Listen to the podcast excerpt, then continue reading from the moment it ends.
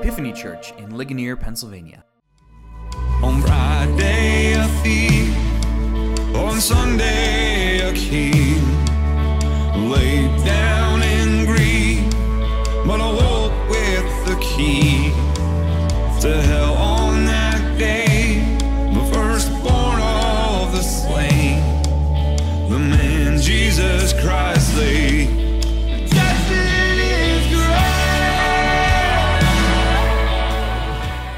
Welcome to Epiphany's Sunday Sermons, a podcast ministry of Epiphany Anglican Fellowship in Ligonier, Pennsylvania. Our church exists to help people discover and rediscover the love of God in the Christian gospel. To learn more about our church, visit our website at epiphanyligonier.org. I, I wonder if you've ever had the, the ending of a particular novel or a movie spoiled for you. Have you ever you ever had something spoiled for you? You, were, you you didn't make it to the movie theater in time, and someone told you the ending to the movie you wanted to see, or or, uh, or maybe there was a really good novel and everyone's reading it, and someone happened to let it slip what happens to the main character in the last act. Um, this is happening for me right now with the latest Spider-Man movie. I want to see it, but it's not on the streaming platforms yet. And apparently it's a really fun movie because people keep trying to spoil it for me and tell me why it's such a good movie and why I should go see it. But friends, I, I, have to be careful what uh, places on the internet I look because I may just come across it on accident because I, I, I don't want anyone to tell me what the spoilers are in this movie, uh, if I can help it anyway. Uh, it's hard to do in the year 2022. Uh, at a previous church uh, setting, um, before I was here at Epiphany, I was talking about the um, immortal film Citizen Kane, right? The the greatest film of all time, saith all the literary critics. And I had to be very careful about spoiler alerts uh, because I proceeded to talk about the ending of the movie, right? And uh, you know, if you've seen the movie, you know what I'm talking about, right? Rosebud, right? Well, what's Rosebud? I can tell you what Rosebud is, but at this church, I did tell them what Rosebud is, and people came up to me and said, "Hey, man, way to ruin the movie for me." This movie came out in 1941. You had 70 years to see the movie. Ah, anyway, so spoiler alert. Um, but there are some people out there, actually. Maybe you're one of them. Maybe you don't mind spoilers so much. Maybe you don't mind the spoilers so much. Uh, I um, some people. This happened to me while I was reading. Um, uh, was it um, uh, Crime and Punishment by Dostoevsky? I was so anxious about how how the novel would end uh, that I flipped to the end and read the last couple of pages just so I knew where everything was going to end. And uh, I, I, did that. I, I, don't do that for Spider-Man movies, but I do do it for Dostoevsky. And uh, as I'm I'm reading the end, I'm like, okay, well, well, well, now I know how it ends, so I can kind of go back and get through some of the harder parts of the novel, so I can see how the novel ends. And maybe that's kind of your speed. You're someone who likes to read the past last couple pages of a novel first, uh, so you know whether it's worth finishing the novel at all. I mean, is it cheating? I mean, if it's a Dostoevsky novel, you're like, if you can just get through it however you can, like, God bless you. I mean, come on. 600 pages, really? Come on, man. Like, shorten it up. But, but my point being, uh, is that some people actually like a spoiler, and they like to know where things are going. And they like to know what the end looks like. Uh, do you wish that you could flip to the end of your own life uh, for a spoiler alert to see how it would end? oh my goodness. Yes, heck no. Some people are like, no, I don't want to know, but some people do. Uh, maybe you got someone, maybe not for you, but someone you love, right? You've got someone in your own life where you're like, I really hope they turn out okay. Uh, for me, this was my friend Daniel. I was in seminary and my friend Daniel uh, lived across the street and Daniel was 14 years old.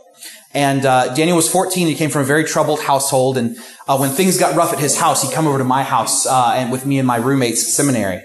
So he'd like come over and do homework every now and then and play video games with us, 14 year old. Just a really fun kid with from a really rough home. And uh, we were happy to sort of be big brothers to him when he didn't have a whole lot of positive guy energy in his life. And so I, I do this. I do this from time to time. I think of my friend Daniel, who's now uh, probably about 24, and I'm like, I really hope he's okay.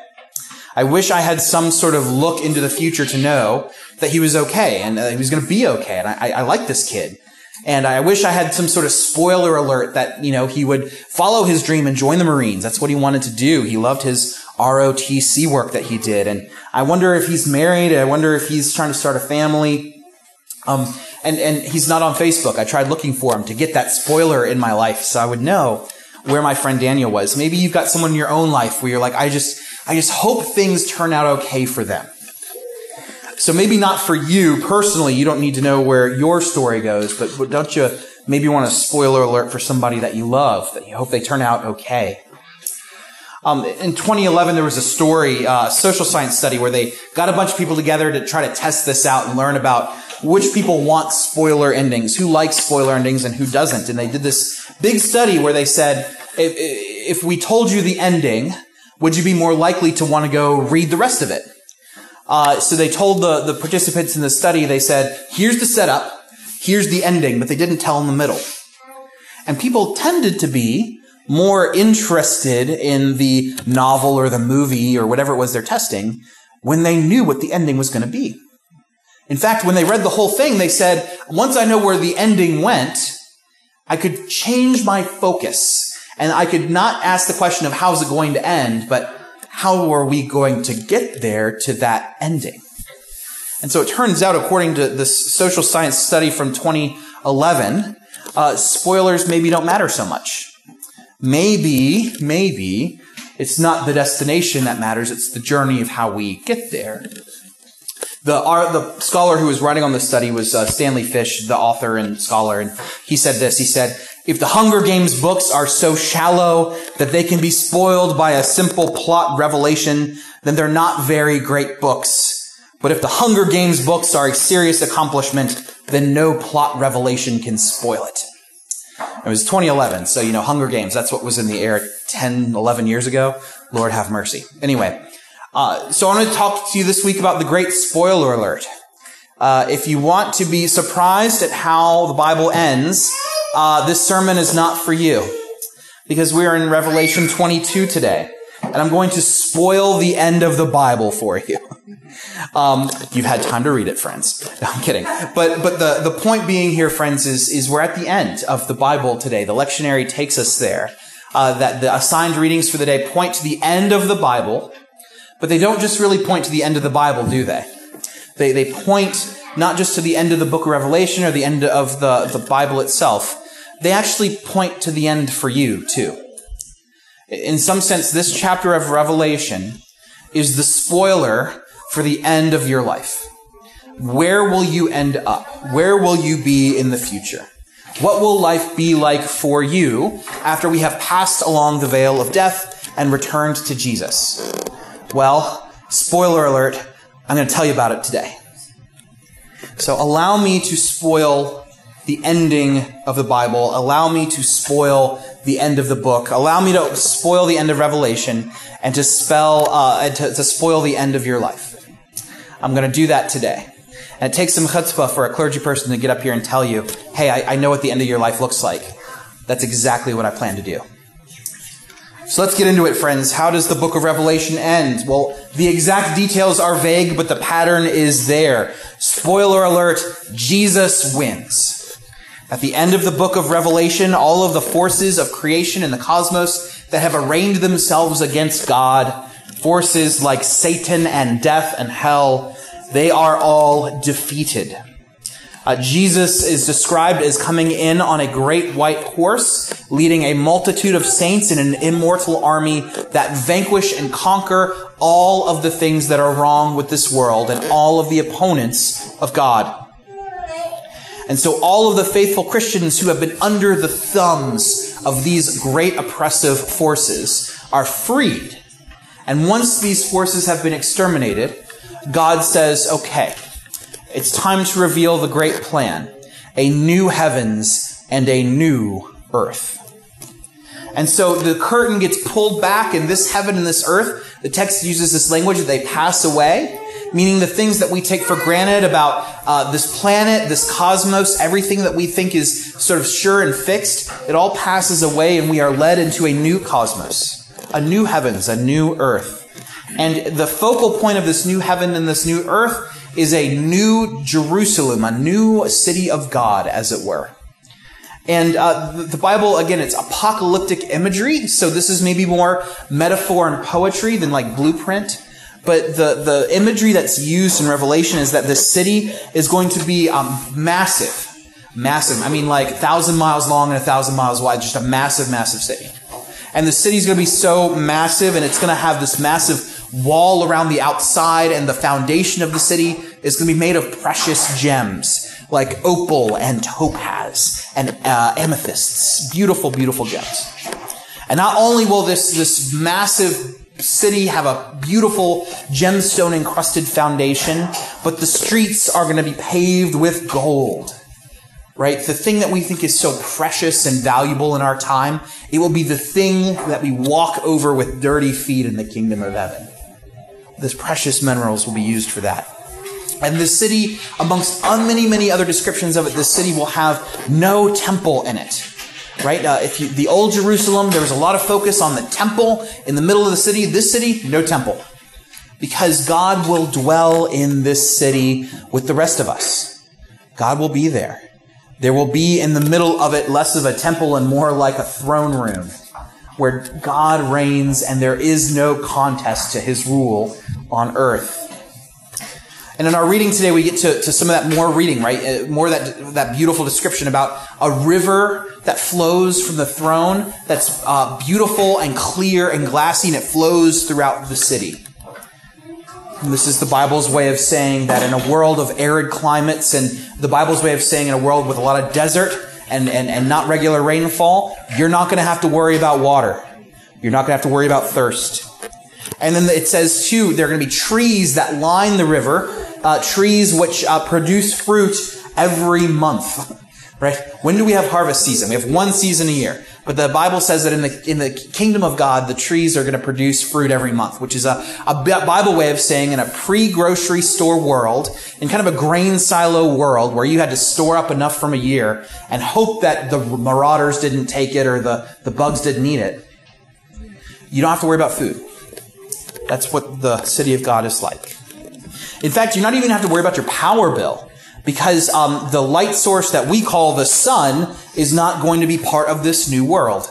In fact, the sun uh, and, and, and night itself will pass away because the radiance of God's glory, the light from Jesus itself, is going to be so potent and so powerful uh, that you won't need light switches and light bulbs.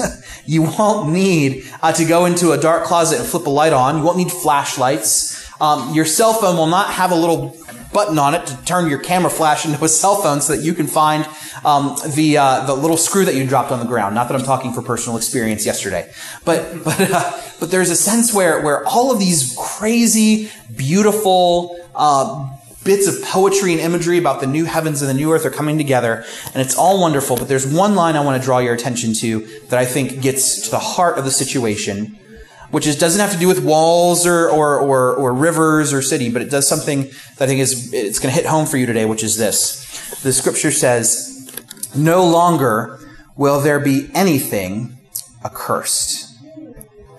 No longer will there be anything accursed. Now, for those of you who have Bible ears, your ears perked up when you heard that language of accursed, I think.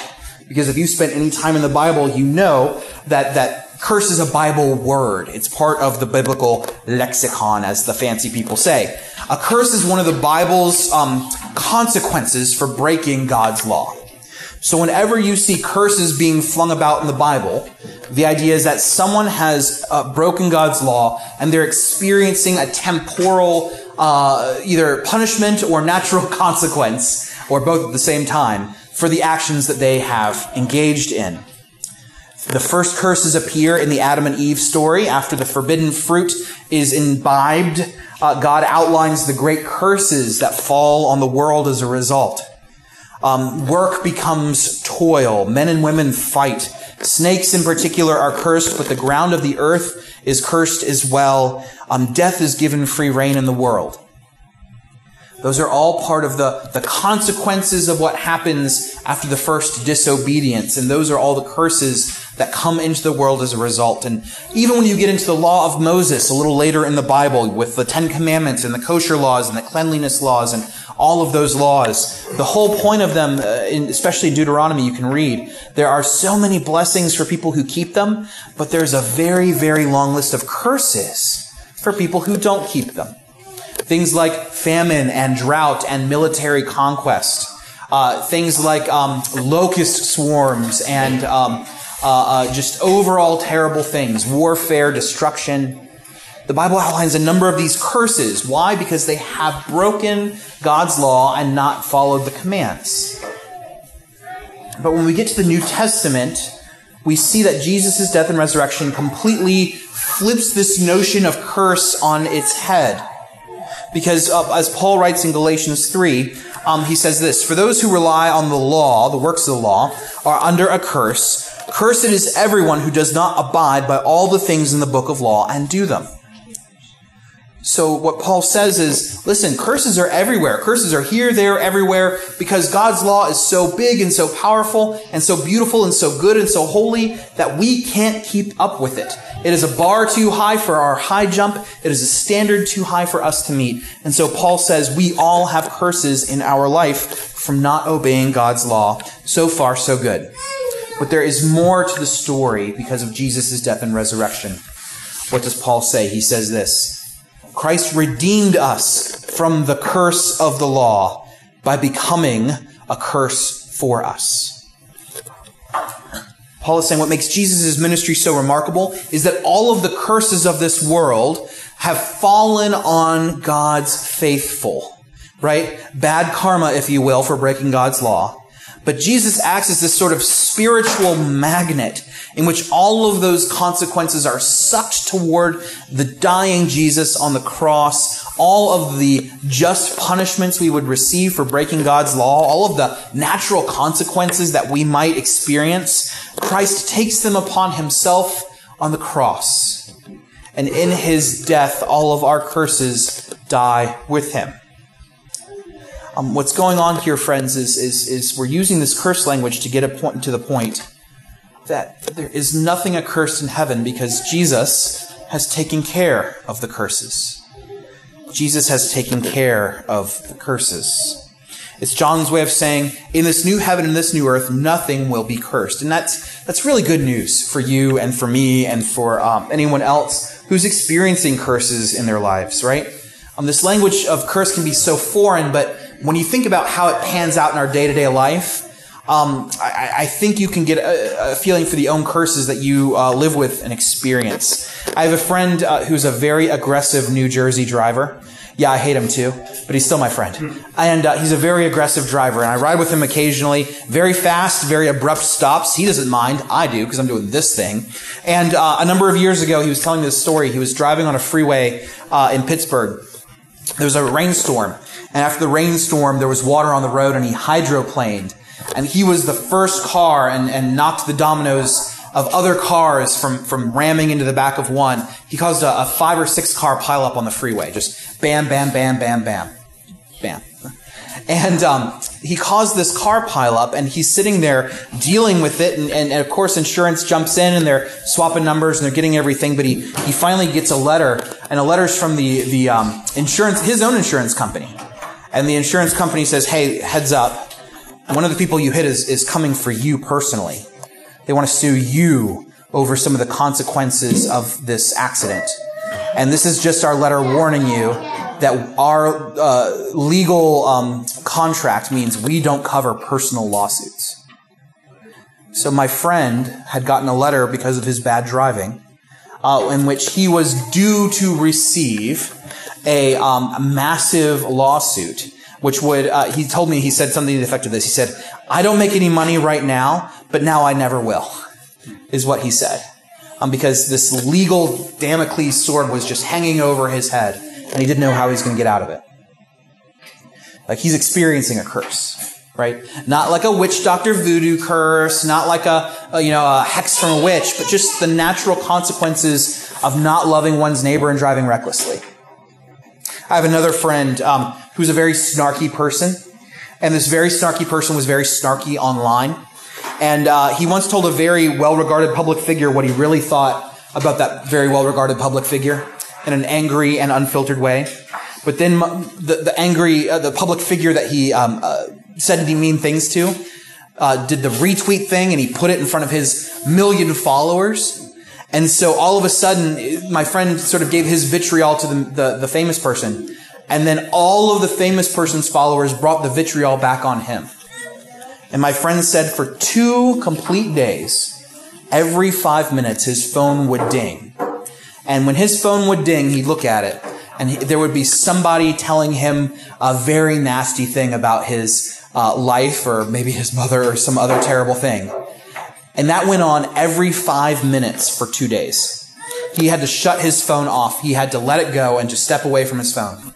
Um, and, and part of that, of course, is, is the, the nastiness that the world can be, but part of that, he was contributing to it and he received the curse again of not loving his neighbor and he was experiencing what may have been a natural consequence of his behavior, but also maybe uh, the, the consequence of not following God's rules at the same time. A curse, friends, is the thing we say to our spouses that can never be unsaid or a thing that hangs around our marriage like a slow circling vulture, right? When you say the thing and you know you shouldn't have said it, and it's there and it hangs there in the air and it stays there, and you try to kind of put it away, but it doesn't work, right? That's one of those curses. A curse is a thing, um, the, the injury that we thought we could put off, that we were better than that, and so we didn't go to the doctor in time, but now we kind of have the limp, and there's actually serious injury, and if we could have dealt with it if we had just gone to the doctor at first, but we didn't, so it's still with us even now, and we can't really do anything about it now, right? That's a, a curse that comes from our pride. A curse is an estranged family member, the unresolved conflict, the emotional wound that still lingers years down the road. All of us, in some capacity or another, live a life where we experience consequences from straying from God's law. And I know what it looks like in your life, uh, in my life. It, it's going to manifest in different ways in your own life. But we all, friends, have these curses. And yet, spoiler alert, they're not going to make it into heaven that this great and beautiful city with opal and topaz and amethyst foundations and gold streets and crystal clear streams and delicious fruit trees always in bloom and, and no light bill. We also learn that amongst all of those beautiful things in that final city, there will be nothing accursed. That is because, friends, Christ is the great curse magnet. He takes the curses that we have and his death and resurrection says, They're now mine, and my people shall one day be free. So if we're going to summarize the end of the Bible, we might say it like this succinctly. Those who believe that Jesus Christ rose from the dead and repented of their sins and trusted the world to come, uh, they, they asked God to fix what's wrong with them and they said, I'm sorry. And they trusted God to, to come back and fix the world. Those people are going to inherit a new world. This world is going to be marked with God dwelling among his people, with Jesus being the king of this world. It's not just that we die and go to heaven and play harps and ride on clouds and have halos like the old Bugs Bunny cartoons used to joke about. Um, in this new heaven and new earth, everything will be provided for. The physical stuff, the food, the water, the shelter, but also the rest of it too um, the, the broken promises, the heartbreak, the inner wounds. These are things that God will work through for us as well. No more drama, no more anxiety, no more depression, no more hurts, no more fear. This is what it means that nothing accursed will be in heaven. All manner of things shall be perfected. One final example before I close today. Um, this is perhaps most clearly articulated for one special character in the Bible. There's one special character in the Bible that I think about from time to time who had this personal, um, uh, immediate uh, spoiler alert for the end of his life. And uh, this person uh, was given a name in the Bible, but he's actually unnamed. Have anybody heard of Saint Dismas before? Saint Dismas, of course not. Nobody here comes from like a Catholic background, uh, really, that would know that. Saint Dismas um, is the name of the thief, the repentant thief, given, it's not his actual name, we just gave him a name to help remember who he is, uh, to the thief on the cross, the repentant thief on the cross. And as he joins Jesus in this great curse of being crucified, right? Crucid is the man, any man who hangs on a tree. This cursed thief stands, well, uh, nailed to the cross and he dies this slow and painful death. Um, he is given by Jesus his great spoiler alert uh, he's, his, the ending is spoiled for this man. Because after acknowledging that Jesus does not deserve to be crucified and asking Jesus for a word of, with a word of repentance for mercy, Jesus says to him, what? Today you shall be with me in paradise. Spoiler alert. the ending for that thief is right there. Talk about giving away the ending, right? Here, the curse of the law has crushed this man, Dismas, um, justly punishing him by a legal Roman code. Um, but the, the, the, twist is there. The twist is ruined. Um, he will not be surprised when he wakes up to find himself in the arms of a loving God who welcomes not the perfect, but the repentant. And so the surprise is spoiled. We know where Dismas will end up, and by proxy, um, we know where you'll end up too. We do. We know that this city is coming because it has been marked and sealed by Jesus' death and resurrection as a true promise. That despite um, all of the great uh, flowery imagery of jewel encrusted walls and great pearly gates and um, rivers as clear as crystal and, and, and uh, roads paved with gold, we know that Jesus is there to welcome us that we are indeed welcomed as repentant sinners with this thief. The spoiler is for us. Today, you will be with me in paradise, Jesus says to this man, and Jesus says, and one day we, you and I, shall be too. So I hope I didn't ruin your day by giving you a spoiler. When you die as faithful followers of Jesus, you will end up joining a myriad of believers and thousands of angels and all sorts of heavenly hosts uh, in a perfect, as perfect as any world can be found. That is where you shall be. You may ask, gee, does the new Batman movie have a happy ending? Or does my favorite, character get out of the novel? Um, and that's for you uh, to deal with on your own in this heavenly term, uh, in this earthly realm. I can't tell you, friends, how you get there, but I can tell you, you will get there. Thanks to Jesus' death and resurrection, all your curses have been removed and a joyous life in the new heavens and the new earth awaits you. I hope I haven't spoiled it too badly. In Jesus' name, amen. On Friday,